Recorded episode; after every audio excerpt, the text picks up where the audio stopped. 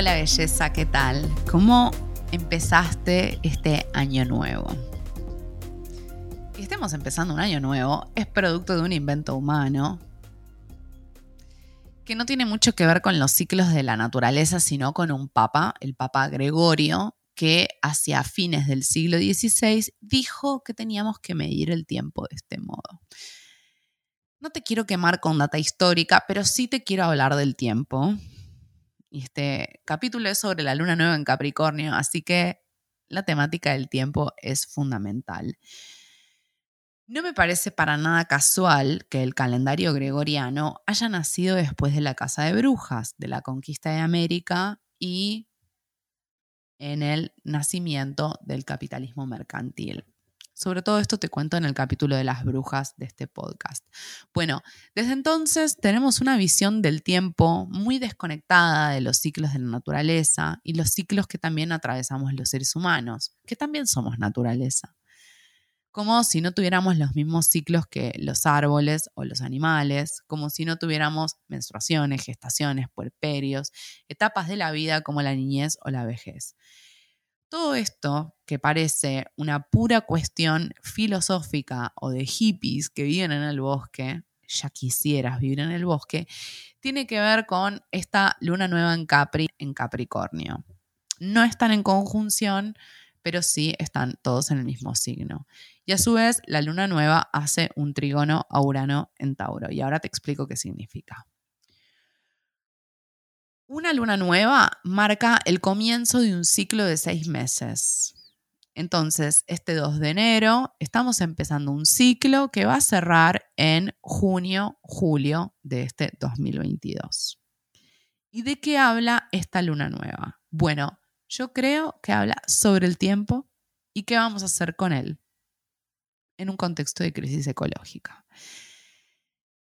Si bien los estudios científicos hablan de algunas fechas clave como el 2025 y el 2030, ya están pasando cosas muy serias como los incendios en Argentina y el proyecto de extracción del petróleo en el mar argentino. Muchas personas nos oponemos a este proyecto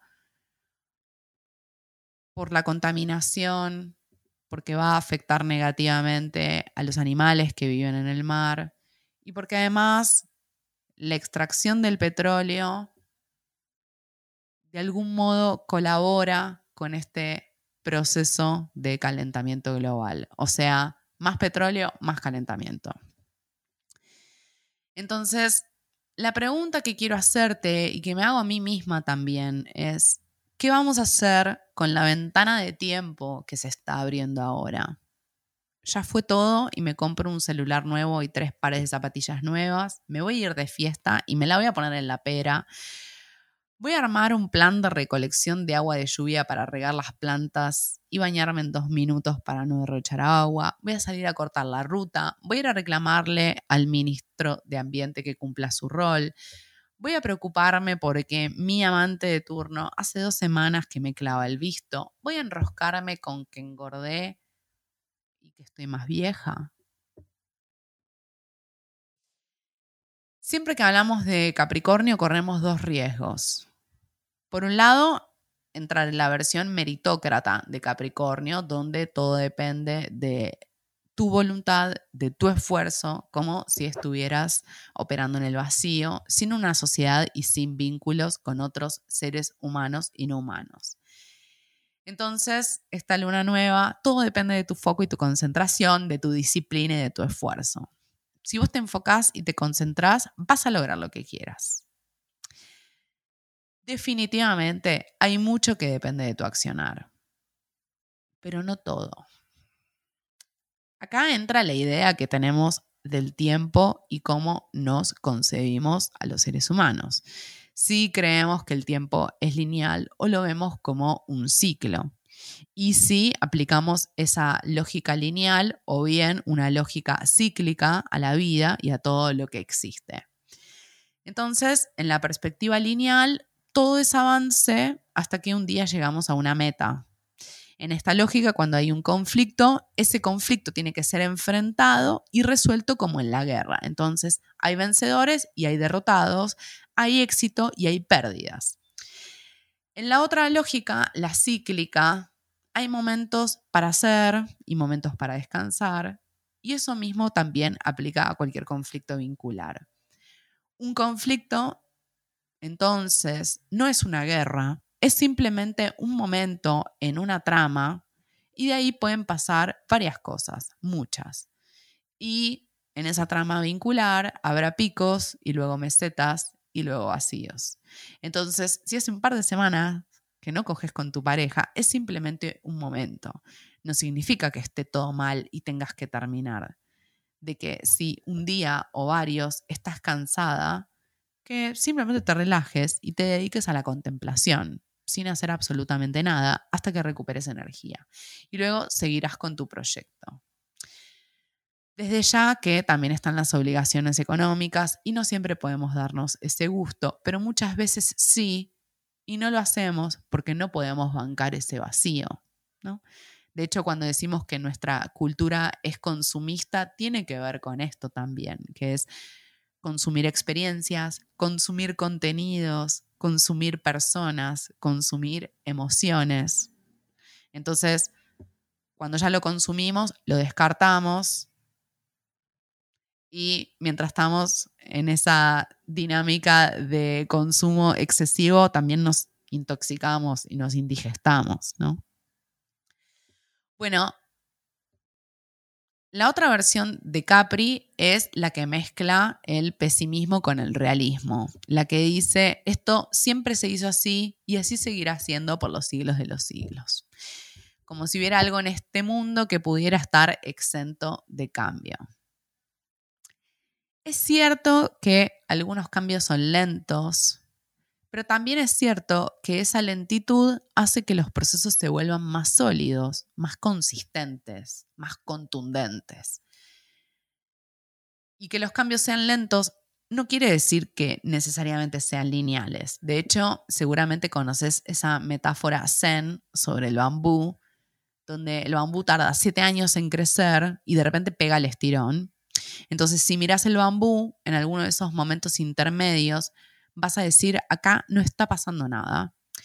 Y si miras el bambú cuando ya creció y está gigante, tal vez olvides todo ese proceso donde pareció que no estaba pasando nada. Bueno, esta luna nueva en Capri nos habla sobre todo esto. Estamos en un momento de nuevos comienzos y esos comienzos nos piden presencia, nos piden constancia, nos piden cierta disciplina, podríamos decir. Pero no tiene por qué ser con el látigo en la mano y con la hiperexigencia. Y esta luna nueva también nos habla de que las cosas van a llevar tiempo, pero que cuando finalmente sucedan van a tener una gran solidez.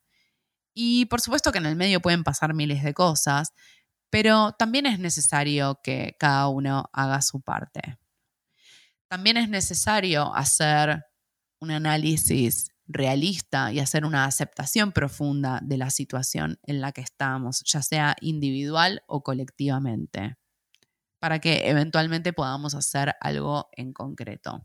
Ahora, si hacemos un análisis que es muy eh, realista pero que a su vez no propone algo nuevo, esa es una perspectiva conservadora y es derrotista también, porque no queda nada por hacer. En cambio, revisemos la posibilidad de ser realistas, pero en ese realismo no atarnos de pies y manos, no llevarnos a nosotros mismos a la derrota y al ya fue todo. Como para ir cerrando, te cuento que estos últimos meses estuve leyendo un libro que se llama El manjar de los dioses de Terence McKenna, que habla sobre el vínculo entre plantas, chamanismo, sociedad y cultura occidental. Está buenísimo, la verdad. El autor maneja una hipótesis. El desarrollo de los seres humanos, con este gran cerebro que nos hace sentir orgullosos y por encima del resto de los animales, estuvo asociado a el consumo de hongos, los micelios. O sea, la evolución de los primates que fuimos en los humanos que somos estuvo dada por los hongos. O sea que en algún momento de la historia fuimos monos drogados. Básicamente monos drogados. Los hongos tuvieron mucho que ver con el salto que hicimos como especie.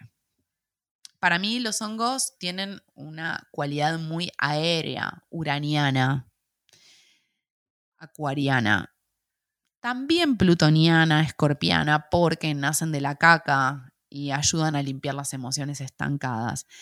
Pero los honguitos son la clave para hacer nuevas conexiones neuronales, para ver con nuevos ojos y desde una perspectiva renovada cualquier situación. Los honguitos traen alegría y frescura ahí donde hubo tristeza. Y algunas culturas le dicen los niños, ¿no? Porque tienen esa energía fresca y risueña. Bueno, si los micelios tuvieron un rol protagónico en el salto que hicimos como especie, si Urano está armando un trígono a la Luna, si Saturno sigue en la cuadratura con Urano, entonces no descartemos la posibilidad de estar haciendo un nuevo comienzo que tal vez llegue mucho más lejos de lo que esperamos. Eso que en el circuito espiritual se llama salto cuántico y que otras personas llaman masa crítica a la hora de pensar en cuestiones sociales.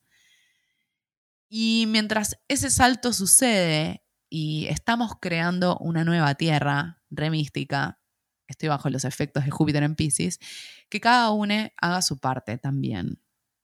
En soledad, obvio que no, con otros, como el micelio que forma parte de una red, pero que cada uno asuma su responsabilidad en este entramado. Bueno, esta luna nueva es para todo el mundo, pero especialmente para quienes tienen algo de Aries, Cáncer, Libra o Capri en su carta natal. ¿Cómo te va a impactar? Bueno, yo te diría, para ayudarte a pensarlo, que registres cómo te llevas con todo esto que acabo de decir. El accionar, los procesos lentos, asumir responsabilidades, revisar si tenemos una mirada meritócrata sobre la vida, si tenemos una visión pesimista que se confunde con realismo, si somos muy individualistas, si podemos, sin embargo, formar parte de algo más grande. Si tenemos una mirada derrotista, total, no sirve nada, nada sirve para nada, ¿no? Como ese, ese registro. Y hasta acá llegamos por hoy. Si me querés escribir, puedes hacerlo a mi mail hola.lugaitan.com o a través de mi página web lugaitan.com. Gracias por estar ahí por compartir este podcast con tu gente amada, por hablar de todos estos temas a donde sea que vayas. Creo que es fundamental que pongamos sobre la mesa nuestras preocupaciones y nuestras angustias, sobre todo en lo que tiene que ver con la crisis ecológica en la que estamos o revolución ecológica, como le dice Joanna Macy, pero que socialicemos y compartamos nuestros nuestros sentires y también la información que tenemos. Creo que es muy necesario, más allá de compartir información en redes sociales, informarnos, leer, investigar y todo lo que ya hacemos. Y hago un apartado especial para las personas que están muy angustiadas por la crisis ecológica, porque sé que son muchas eh, y me parece que lo tenemos que validar porque es eh, síntoma de que algo muy grande está pasando. Bueno, eh, muchas gracias por estar ahí. Un abrazo muy, muy grande.